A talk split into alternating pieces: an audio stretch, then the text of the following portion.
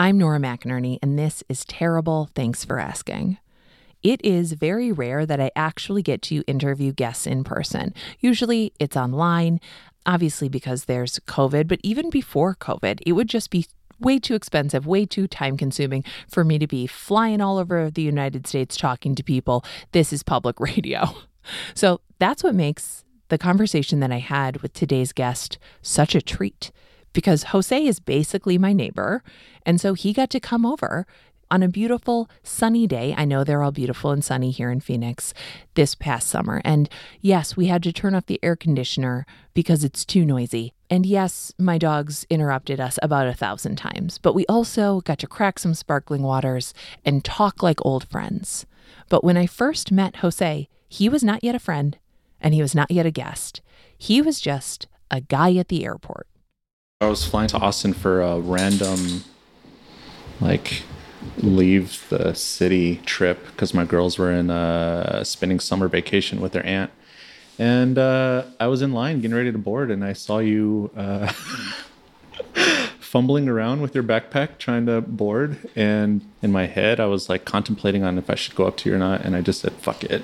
I did not understand what my ticket said. So another man had helped me and he was like, You're A1. I was like, cool. And he was like, You're the first. I was like, What? He's like, Get up there. Like, he was so concerned. He was like, Get up there now. Get into the front. I was like, Okay. Like, you came up, I was like, This guy's going to tell me I'm in the wrong spot. Like, well, what's funny is that uh, I had rescheduled my flight uh, the night before. And then I was like, You know what? Like, whatever. So I scheduled it back to my original 5 a.m. flight, which was stupid. so stupid. It was So dumb, dumb. time to fly. So dumb. I feel so sick that early in the morning. It's just so gross. Ugh. And then we we sat next to each other and we got a diet coke and cried. That's, sounds about right. Yeah. Sounds about right. That's pretty much my life now. Same. You know? Same. Jose and I have three things in common, possibly more, but this is what I know for sure. One, we're both tall. Two, we both like Coke, not Diet Coke, a full on Coke. And three, we both lost a spouse. That's really what bonded us. Jose's wife, Jessie, the mother of their two daughters, Mazzy and Luna, died in 2020. That's what he tells me while we stand in line waiting to board our flight. What prompts Jessie to go to the doctor? We started noticing that Jesse's period would be off. It'd be weird. Like we would get intimate and then all of a sudden her period would start. At least that's what we thought it was. Um, and then one morning, she wakes up and runs to the bathroom. And she is calling for me while I'm in bed. And she's like, Babe, something's wrong. And she says that she's bleeding into the toilet like as if she were urinating. That's how much is coming out. So I gather up the girls. I take her to the emergency room. And what's weird is that a couple days before, we had scheduled her yearly checkup because we knew something was weird because of like the random periods and the bleeding and stuff. So she had an appointment on Monday and this was Sunday. Took her to the emergency room. They stopped the bleeding and they said, since your appointment is tomorrow, just go ahead and go to your appointment and see what they say.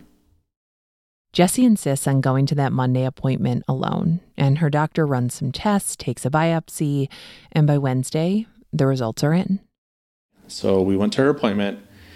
We're sitting in the room, and uh, they said the biopsy came back, and she has cervical cancer. It's a tumor.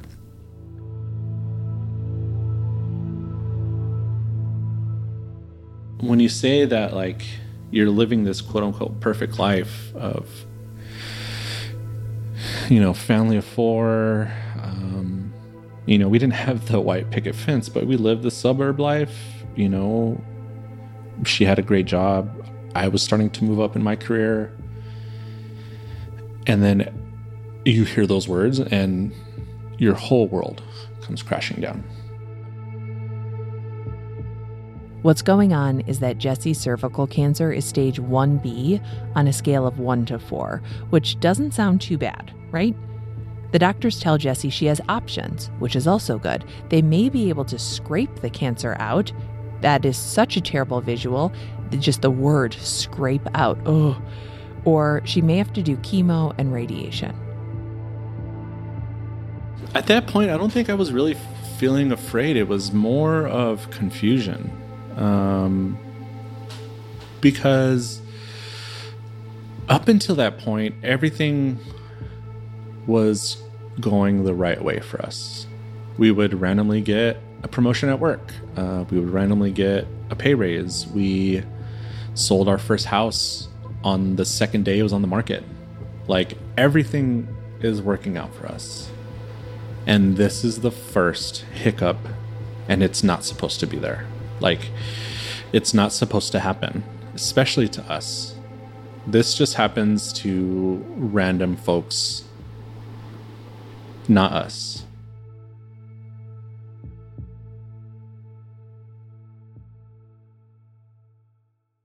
Jose can be strong because Jesse is strong, even when the doctors tell her that surgery is no longer an option.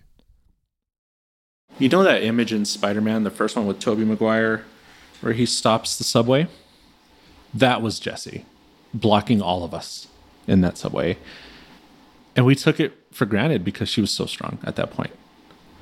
And they told us it's going to be uh, three sessions of chemo, and like 40 something sessions of radiation and then five sessions of internal radiation. So we start chemo. She doesn't lose her hair. It's a very low dose. Radiation is probably the worst part because, you know, it's going around her region down there and, and it's messing up her stomach and all that good stuff. And never complained. Just took it in stride. The only time she complained was when she was feeling nauseous after chemo. And even for internal radiation, you know, sticking 17 tubes, devices in her vagina. And it's like, I'm with her every day, holding her hand. And that was the first time I saw her cry because it was painful. Just six months after being diagnosed, Jessie is told that she's cancer free. Her scans are clear, there are no more tumors in sight. It wasn't the same after. There was this cloud that hung above our family. That is honestly a regret that I have is because we never really talked about it afterwards. We did occasionally, but there was never that deep conversation of, okay, what's what's next? because I thought everything was going to go back to normal. Everything is going to be just like how we planned. Yes, this was a minor bump in the road, but now we're back on track and let's go have some fun. And that's what we did. We decided, you know what? We're going to take those vacations. The four of them, Jose, Jesse, Mazzy, Luna, go to San Diego and Legoland. They buy their forever home, and the cloud that Jose mentioned, it remains too. Because what happened with Jessie, as brave as she was trying to Tobey Maguire stop that train from hitting her family, it still affected all of them. After Jessie was done with her treatments, I got sick. Like I came down with like a crazy like cold, flu, something. And at the time, my primary care doctor knew what I was going through. And when I was sick and I went to go see him, he's like, This is probably not medically like something, but I think it's your body just saying, like, okay, give yourself a rest. And so I remember one morning where I was out, like I just was not feeling good. And in the back of my mind, I'm like, well, if Jesse can go through freaking cancer treatment, I can go through a flu. Like the whole man flu thing. I didn't want to be that guy, but I was pretty close being that guy. And then Mazzy comes in my room and I'm like on the bed and Jesse's like in the living room hanging out with Luna and Mazzy comes in and was like, Daddy, are you feeling better? Are you sick like mommy? And I was like, oh, okay. Yeah, I need to get up. I can't do this. And that would made me realize like she knew something was different about being sick with mommy. Being sick with mommy was different. In December 2019, Jose has a business trip to London for two weeks. He tries to get Jessie to go with him, but she can't get away from work. While I'm over there, obviously I talk to her every day, uh, multiple times a day, to the point where this is the first time we've been away from each other that long. And add that on top of me being away from my kids, I'm a mess. Like, I called her crying one night because I missed her so much. And she's like, You know, I miss you too. We miss you. But you know what? This is a once in a lifetime experience. Yeah, get a life. Go yeah. outside. yeah. Yeah. Why are you crying Yeah. to me, you little wuss? One night, Jose FaceTimes Jesse and the girls, and Jesse mentions she has a knot in her back, which doesn't sound like the biggest deal. I'm pretty sure a lot of us have knots in our back, and Jessie does have two young girls that she has to lug around everywhere. And she's like, it just it feels so weird. I think I just slept wrong. And we're like, okay. And then a couple days later, she's like, "Ah, I just still it's not going away. And I think she ends up going to a chiropractor and she's like, it doesn't feel right.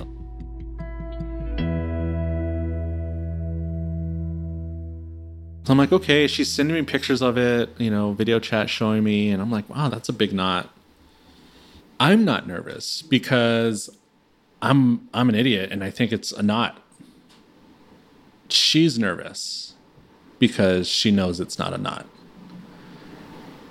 And I get home, they pick me up at the airport and they're facing one way and I actually come out the other door. And instead of Jesse being like, "Oh my god, you're home," she goes, "Shit." I was trying to make it all cute. the girl's running, and then you come up behind me. I'm like, all right, well, I'm happy to see you too. uh, but you know, we go have dinner, and one thing I noticed about Jesse when we were eating, and it instantly put me back into her first cancer fight. She couldn't sit still. She was constantly bouncing her leg. And that's when I knew something was up. And then she had a cough that was just lingering and just would never go away.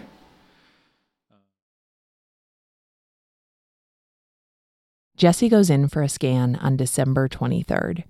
She's told they won't get the results until after the holidays. On January 2nd, Jesse's doctors confirm what a couple already know. The cancer is back, and it's really bad. Jessie has 13 tumors. The cancer has spread to her lungs, her liver, and her kidneys. And her doctor asks her, Do you want to know how much time you have left? And when you hear those words, it's like, selfishly, myself, my whole life flashed before my eyes. And I'm crying, uncontrollably crying, sobbing. And Jesse's fine. You know, I look at her and I'm like, "Do you want to know?" And she's like, "No, I don't. I don't want to know how much time." And so she gives us a game plan. This is what we're going to do. We're going to start chemo. And then after that, we leave her office. And I just, I just break down in the hallway of this medical building next to the elevators, just crying my eyes out because I know eventually that this fairy tale that I've been on with my wife is going to be over. But Jesse's fine. She's like, we'll be okay. We'll get through this. My sisters will help us. I want you to just, let's just face it. A week later, Jessie starts treatment again.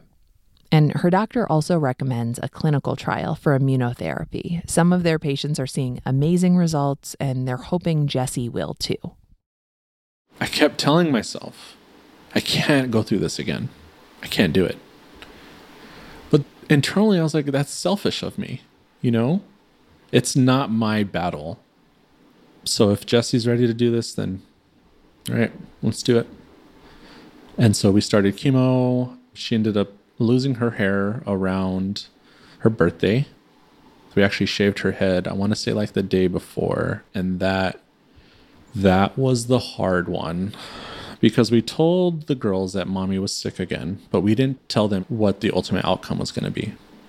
And the night Jessie shaved her head, I asked her like, "Do you want the girls to see?" And she's like, "Yeah." So myself, Mazzy, and Luna are just sitting on the floor watching Jessie get her haircut, and kids have a hard time explaining how they're feeling. All I remember, I mean, Mazzy was crying because mommy was losing her hair. Mommy didn't look like a princess. Like her her hair is not long anymore. Luna just was like, Daddy, my stomach hurts. My stomach hurts. My stomach hurts. And Luna's always had such a sensitive stomach. And she's like, Daddy, my stomach hurts. I need to go to the bathroom. And so I try to take her to the bathroom, but she can't go. And Jesse, once again, is like there to save the day. She's like, Babe, she's just really nervous. She doesn't know how to handle this.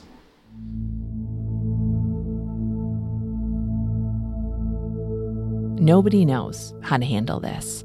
It's now March 2020, and COVID 19 is fast becoming the pandemic we now know it will become. Being part of this immunotherapy trial means Jesse has to stay in the hospital for a month. Do you remember how scary everything felt in those first few weeks when there was still so much we didn't know? People were more or less being told do not go to a hospital unless you're dying because hospitals are danger zones. Jessie and Jose feel that. That same fear, coupled with the fear that they have to enter that danger zone in order to try to save Jesse. Typically, for this trial, a partner or a family member would go with, or at least visit regularly. But now, hospital protocols have evolved, and Jessie has to go alone. She enters the trial just after their ninth wedding anniversary. She's in this place alone. And when your wife calls you from a hospital room when she's all alone, she's high on whatever the hell that they gave her. And you can't have a conversation with her because she's falling in and out of sleep and she's having these video chats with her daughters that she can't even recognize because she's so high. And my girls are scared because this is the first time that they've been away from their mommy for this long. And it's not because of a vacation, it's because mommy is sick. And the questions are what's mommy doing now? Can we call mommy? Like, no, we can't. Like, we have to wait for her to call us. And you have no idea what is going on with your wife because you're not there. You don't know if things are going right. You don't know if things are going wrong. I was supposed to receive a call from her at this time. Why haven't I received it? Like, what's happening?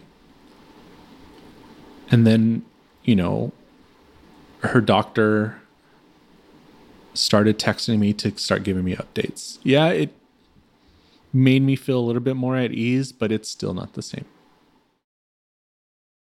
This period of time is hard for everyone. It's hard for Jose, who is used to being by his wife's side.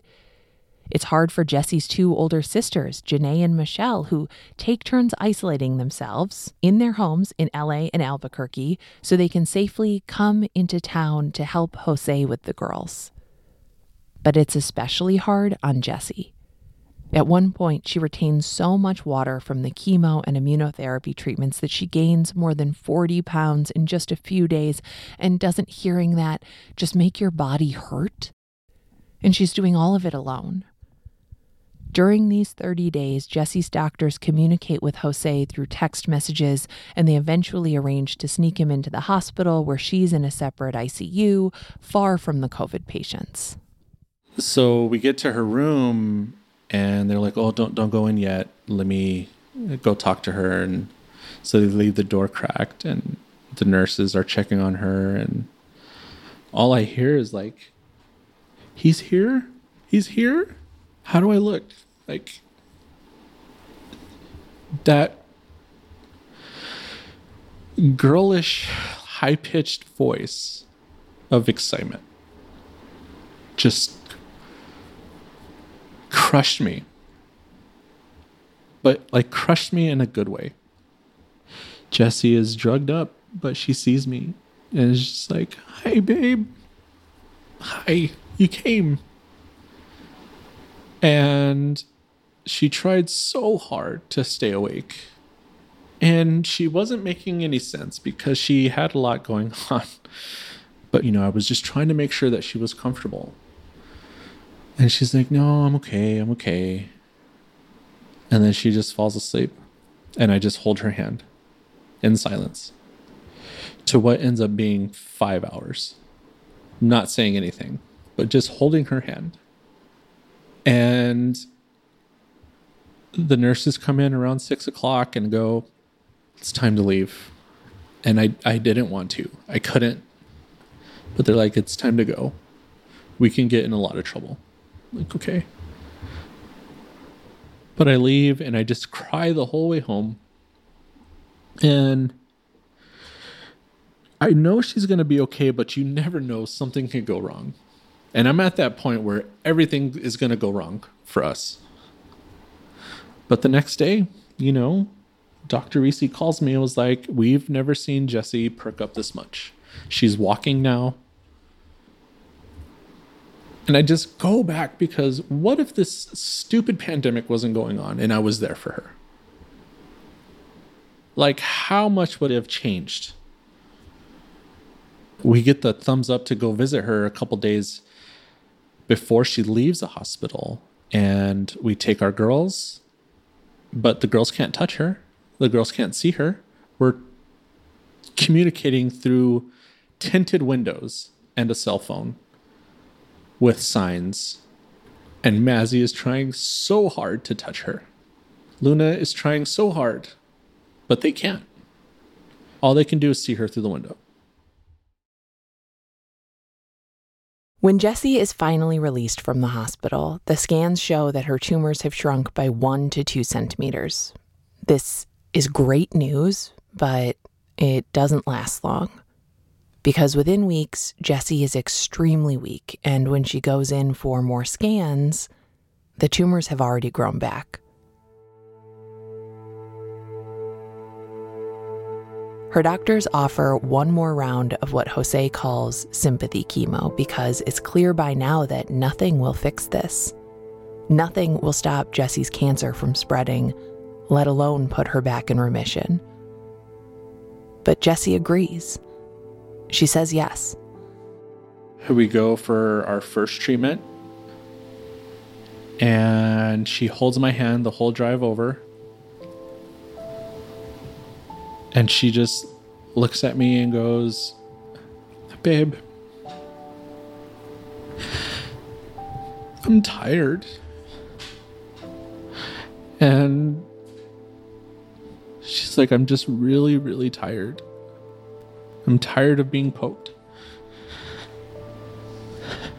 I'm tired of random fluids. I'm tired of random medicine. And selfishly, I was like, don't don't say that. Don't tell me that right now. So we get to the doctor's office. I can't go in there with her. They come with a wheelchair to pick her up because she's too weak to even walk two steps. They take her up. They draw her blood from the port. They do tests before they do chemo. And then I get a phone call from her doctor. And her doctor's like, hey, Jesse's in here with me. Just want to let you know that she's her body's too weak to handle chemo. And I was so confused because I was like, okay, great, what's next? And Jesse goes, babe, I can't.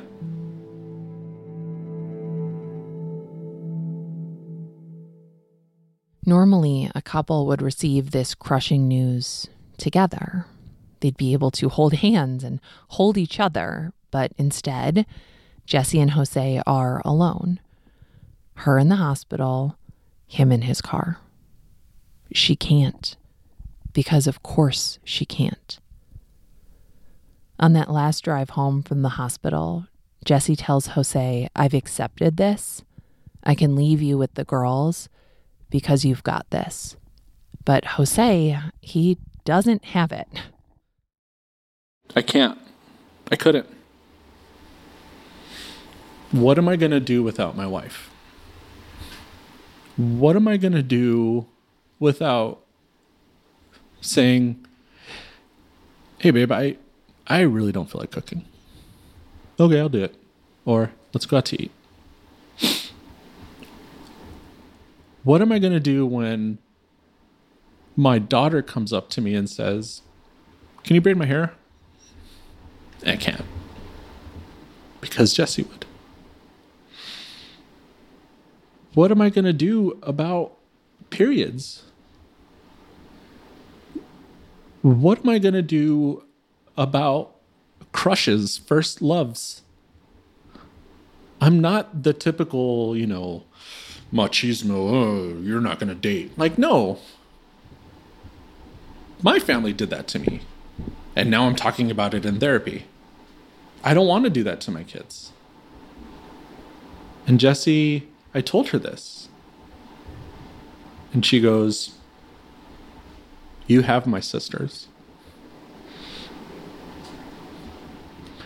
She's like, Do not be afraid to call them for anything. On Jesse's first night in hospice care, Jose sleeps on the floor next to his wife. She wakes up to receive some medicine, and she tells Jose that she loves him. He's there by Jesse's side when she starts coughing up blood. He calls the nurse. And I'm begging her not to leave me. Right around 515, 520, I tell Michelle and Janae to go get our girls. And we wake up our girls and they sit on my lap, both of them, and we just hold mommy's hand. And, you know, a week before we told them, like, mommy's medicine didn't work. So she's going to die. I thought we had a few more months. It's me, Luna, and Mazzy are just holding mommy's hand all at once. And we just watch her die. And at 5:23 a.m. is when Jesse passed away. We're sitting beside her while she's laying there. And I'm trying to ask them again, like, do you guys understand what's happening? And they both go, yeah, mommy's gone. And it was so hard for them. And it was so hard for me to watch them in pain. But what killed me was Luna just looking at me and holding her hand, mommy's hand, and saying, We're supposed to be four, Dad. Not three. We're supposed to be four. And it's just like, I, I don't know what to say. I don't know what to say to her. All I can do is just hold her. And that's all she kept saying.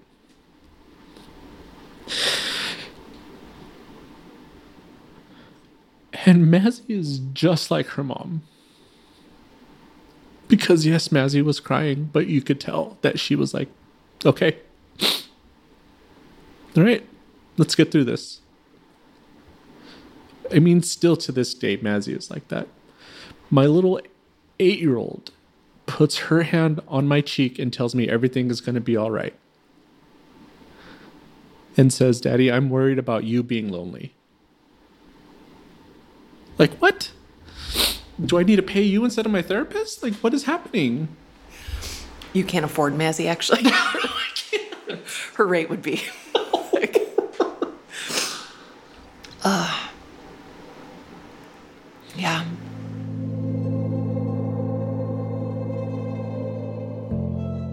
There is nothing I could give or just whatever to bring her back. I've asked myself, would I go through this all over again? Honestly, yeah. Just so I can be with her again. Do I wish for a different outcome? Of course. But in some weird way, the pandemic helped because we spent so much time with her.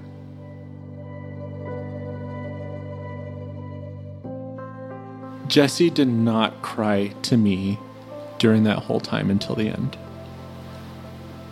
You know, we had our talks before she passed away. She told me that she wished she could have been a better wife, and I'm like, no, you were perfect.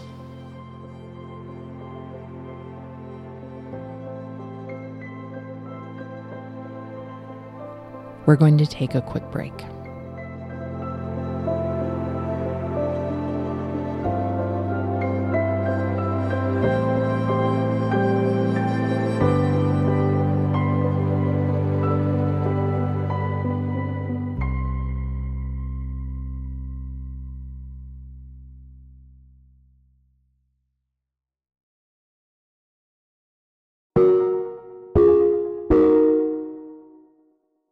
That's the story of Jessie's death.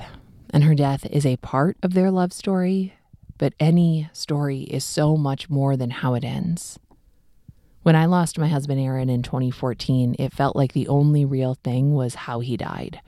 Everything else about him, about us, felt like it had just disappeared from my memory. I wanted so badly to remember that we were not just a sad story. So when I meet a person who shares a loss with me, who tells me that their mom or their sibling or their child or their spouse or their best friend is dead, I don't ask, How did they die? I say, Tell me about them. I say their name and I ask about them, about how they lived, about how you met, about what you want to remember, about what was real and what will stay with you forever. So on the airplane, I asked Jose to tell me about Jessie and once we landed and were texting, I knew I wanted him to tell you about her too. When Jessie meditated, she saw things. She saw a thing a brown and white owl, wings extended, swooping, circling. Actually, Jessie and her whole family have just been very spiritual, um, into crystal healing and just being in tune with what they they know, um, spirits, um, surrounding Earth, all that good stuff, and. Uh, Jessie was very great at meditating and just grounding herself. And when she would meditate, she would get to her safe space and be with an owl, people make fun of it, but that's actually what she did. And she would just be safe there and ground herself. She explained to us how she would get to her safe space and her owl, you know, she described it to us like brown and white, would just swoop out around her and just hang out with her.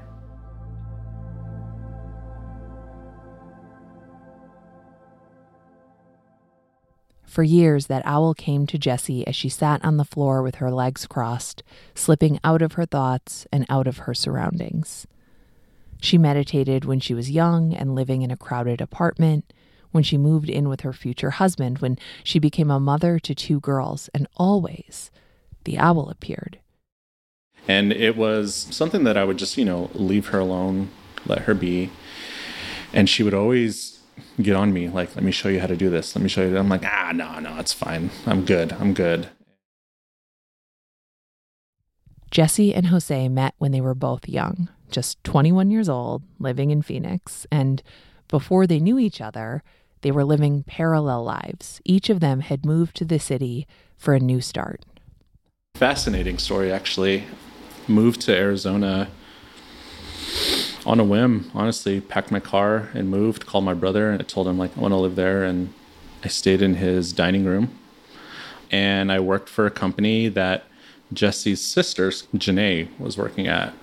And she was my boss. Jesse, his boss's younger sister, is Jose's future wife, but he doesn't know that yet. Really, there's a lot he doesn't know. He's young. He's trying to establish his independence. He does not have a five year plan. He doesn't even know when he'll move out of his brother's dining room. And he definitely doesn't know that just a few buildings away is the love of his life. Also living with an older sibling. Also trying to figure out life. One day, my brother, who I was living with, and my sister in law, his wife, said, Hey, can you help move Jesse into her apartment? And I was like, Yeah, it's fine. I don't know who Jesse is, but whatever. This is something that you only do in your 20s, by the way. Exactly. You're like, someone needs help moving? Yeah, I got him. Yeah, got it. In your 30s, you're like, I would rather fall down a flight of stairs than, than help you move. But in your 20s, you're like, yeah, yeah, I know I got two free hours. Yeah. Uh, so, yeah, we uh, walked two, three buildings over, and uh, I helped move a couch in her one bedroom apartment. And I saw her. And it sounds totally cheesy, but honestly, it really is like what I felt. I saw her, and it was like, oh, like this little glowing light around her, and like, wow, she's she's pretty hot. And um, that was that. And then the next day, I go to work and I was like, hey, Janae, I met your sister. She's like, oh, cool. Well, how? And I was like, oh, I helped her moved in. And she's like, oh, great. Yeah, yeah, that's cool. And I told Janae, I was like, by the way, she's really, really hot. Thinking like, oh, yeah, let me hook you up. No, no. Janae goes, I know. and that's it. And just moves on about, about her day. And I'm like, all right, well, I'm just going to Okay. go over here and work. Jose has seen his dream girl literally glowing at the top of a staircase. He knows two people who would love to set them up. It's a no brainer.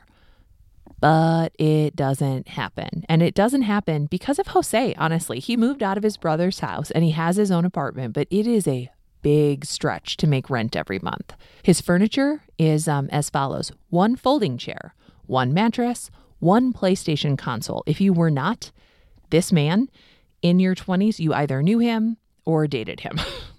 He's just broke. So when his boss Janae says, Hey, come hang out with me and my sister, he always finds a way to avoid it. He's busy, he has plans, but really, he just doesn't have any money. This means almost an entire year passes before he finally accepts an invite to a local hip hop club. Are you nervous because you know she's going to be there? How are you feeling? what do you wear? How do you prepare? Um, actually, I wasn't nervous because it was more on that friend level. And the other thing is Jesse was dating someone else. And, uh, you know, I'm not that kind of guy. I would never interfere or whatever. So it was totally like we're friends. And I just took it as is, just hung out with them. They were, they're so great to hang out with. Like, Janae is always the life of the party, and Jesse just tags along and is just like, you know, this is this is cool, this is chill, and for that first time, Jesse's boyfriend at the time wasn't into the same music that we were, and so he didn't go. Jesse and Jose enjoy each other's company. They click. The conversation is easy. And Jose's new apartment is right across the parking lot from Jesse's new apartment. My balcony can see her balcony, and vice versa. so, Beautiful rom com. Oh, for sure, It really like, is. oh so my when god, you are out on the balcony, do you go out on the balcony just to be like, what if she saw me? I better go out here and stand All the time. looking. Th- at the time. at the at the time, I was a smoker, right? I'd go outside and smoke my cigarette. as and- many as possible. Yeah, exactly, right? I'm over here like Yep. chain smoker, like just to get a glimpse. And I would see her every now and then. At first, it was awkwardly like, "Hey, how you doing?" Hey. Yeah. hi." Oh yeah, no, I'm so, yeah.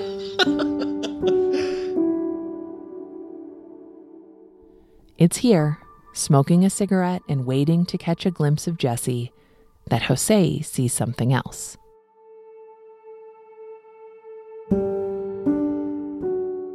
We'll be right back.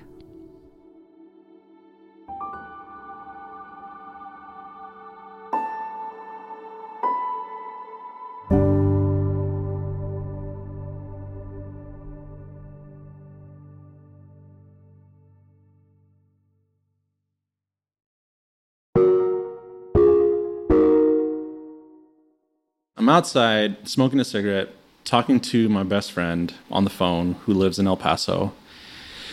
And I'm just talking to him, telling him about what I've been up to. And I look over to Jesse's apartment and I see the boyfriend carrying bags out of the apartment.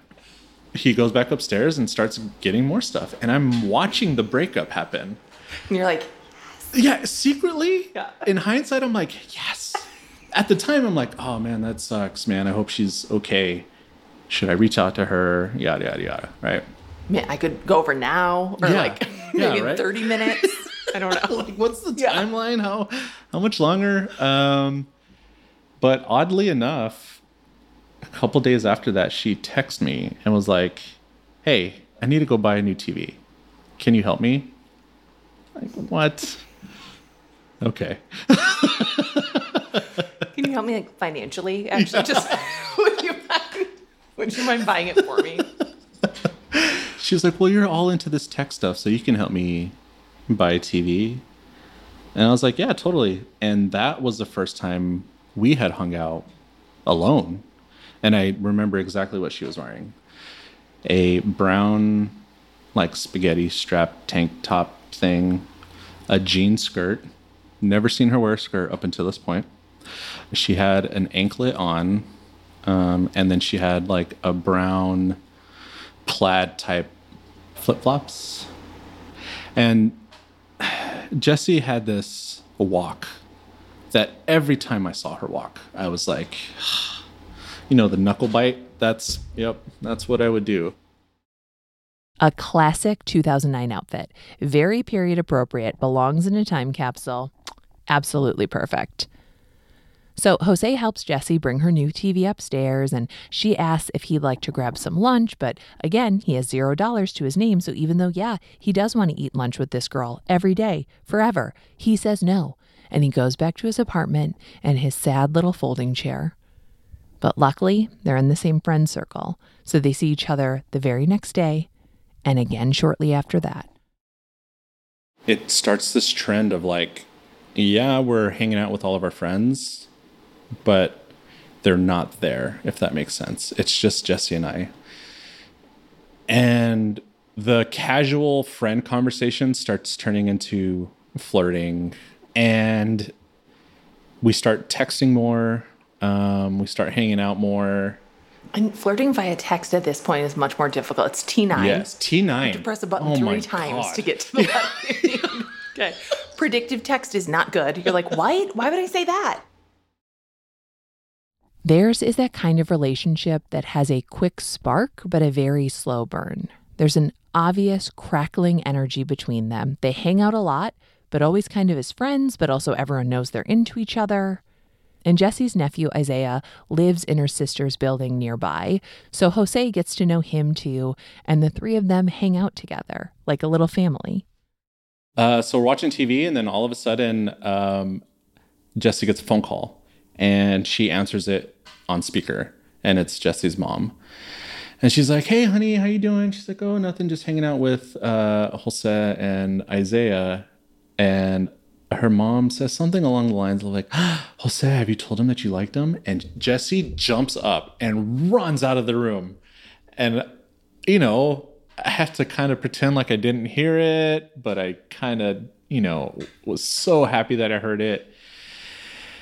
And then the movie Speed Racer, the live action one, came out. I was a huge Speed Racer guy growing up. And so I was super excited about the live action. And then myself, Isaiah, and Jesse went to the movies, and I tried to sit down next to Jesse, and Isaiah goes, Nope, I want to sit next to my Auntie Jesse. So he's in the middle of us. And Jesse's laughing because she knew. Like I tried to sit next to her, but now I'm stuck to this snotty nosed kid while they're enjoying popcorn that I can't because this kid's all coughing on me. So then we, you know, go home and I stop the car. I walk her and Isaiah to the door, even though we're building away from each other. And we had this awkward, like, stare. And it was like, all right, thanks for the fun night. And I gave her a hug and I walked away, like, all sad and weird and, you know. And so I get my house, I sit there, and then I T9 text her and say, I really wanted to kiss you. And she's like, I, I wanted you to. And then I still didn't walk out there to go do it. I mean, that would have been the perfect rom com moment, right? Truly, she was probably on the balcony, like. Yeah. She's like looking out the window, like, Yeah. what the fuck, dude? Yeah. Like, So then we schedule it. sexual. I like this. This is, it's very, this is hot. Okay. Oh, yeah. Do you send like an Outlook invite? No, Jesse and Jose are coupled up officially. And within just a few months, Jose is moving out of his sad, empty apartment and into Jesse's place across the parking lot, where he can save money and get on his feet financially. And when they've been together for two years, he asks her sister's permission for her hand in marriage, and he proposes, and it's all just so beautiful. Oddly enough, we actually found out we were pregnant exactly on our one year anniversary. We went to Disneyland for our one year anniversary, and she was not drinking. She just was getting sick. So she, we kind of suspected, but then we took the test on the 23rd of April and found out she was pregnant. And we were both excited. And Jesse was just one day like scrolling through baby names. She presented some to me, and then she was like, What about Mazzy? And I was like, Ooh, I like that. And she's like, Do you know Mazzy Star? And I was like, No, I don't. And then she played me the song, and I was like, Oh, yeah, yeah, I do. I do. And basically, we named her after Mazzy Star after that song, Fade Into You. And it just stuck. And the great thing about that is we were scheduled to be induced, and we live like 10 minutes away from the hospital. And Fade Into You came on on the drive to the hospital. We look at each other and we're all, yep, She picked her name. yep, this is it.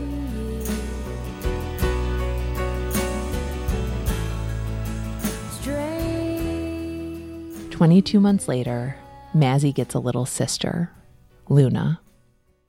I will never say she's an accident baby because she's not, but we just were not expecting. She was surprising. Yeah, very surprising. and she was actually born on Halloween, which was surprising as well.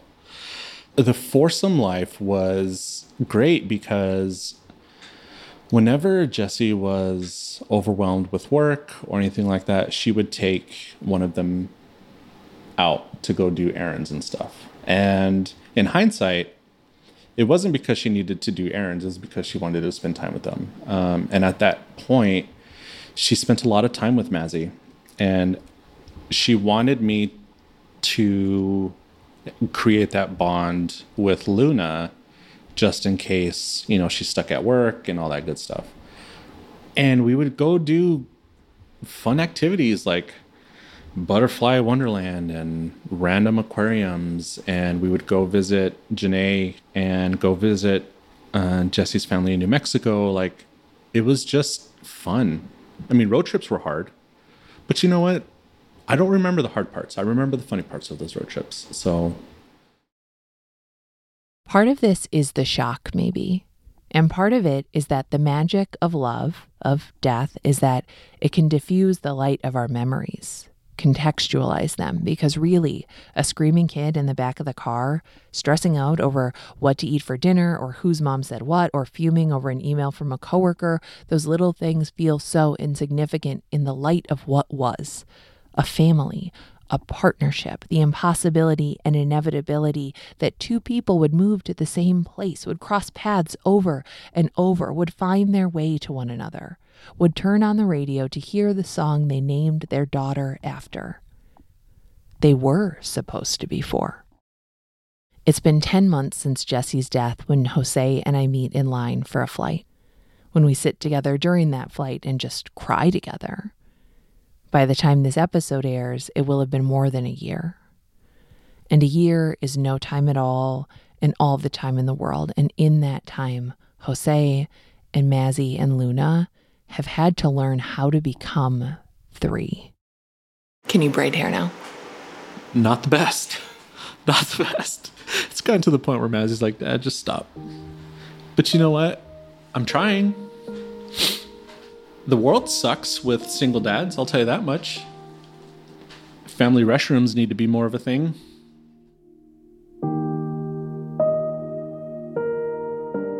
When a person we love dies, some of us, if we're lucky enough, still see and feel them in our lives long after they're gone. We see them in our children, in the way our kids walk, or in the scrunched up face they make when they get mad. We feel them in the fall wind as the leaves crunch beneath our feet. And for Jose and his girls, owls pop up now. There are times when we're having just a rough day, you know, as grievers have. An owl will just show up in our backyard. And it's so welcoming when the girls walk out there quietly to not disturb it. And you just hear them ever so slightly. Hi, hi mommy. You know, a couple months after Jesse passed away, our dog passed away that we've had for 12 years. And so the girls were very hurt about that. And there's two owls. And, you know, they're like, that one's mommy, that one's Wicket. And I was having a hard time one night. And a nice cool breeze comes by, and then there's the owl. Easter. We're all just hanging out. We have our close friends over who absolutely love Jesse, and Jesse loved them. There's the owl. The first time I saw the owl show up randomly when I needed her, I laughed. Because in my mind, I could hear Jesse saying, I told you so.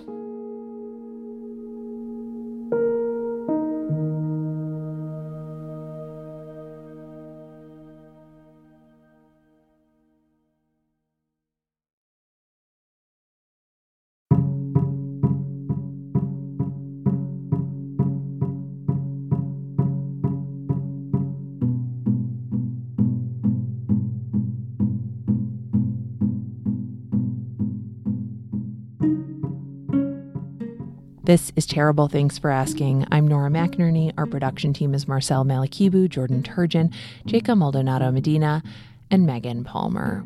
Jose, you are such an angel, such a wonderful man. Thank you so much for sharing Jesse and uh, your love with us. I am so, so glad that I flew on that plane and that you tapped me on the shoulder and I didn't snap at you. Because I was ready to. I really was. I was ready to be like, oh my God, what? What? What now? Okay. Um, Terrible Thanks for Asking is a production of APM Studios at American Public Media.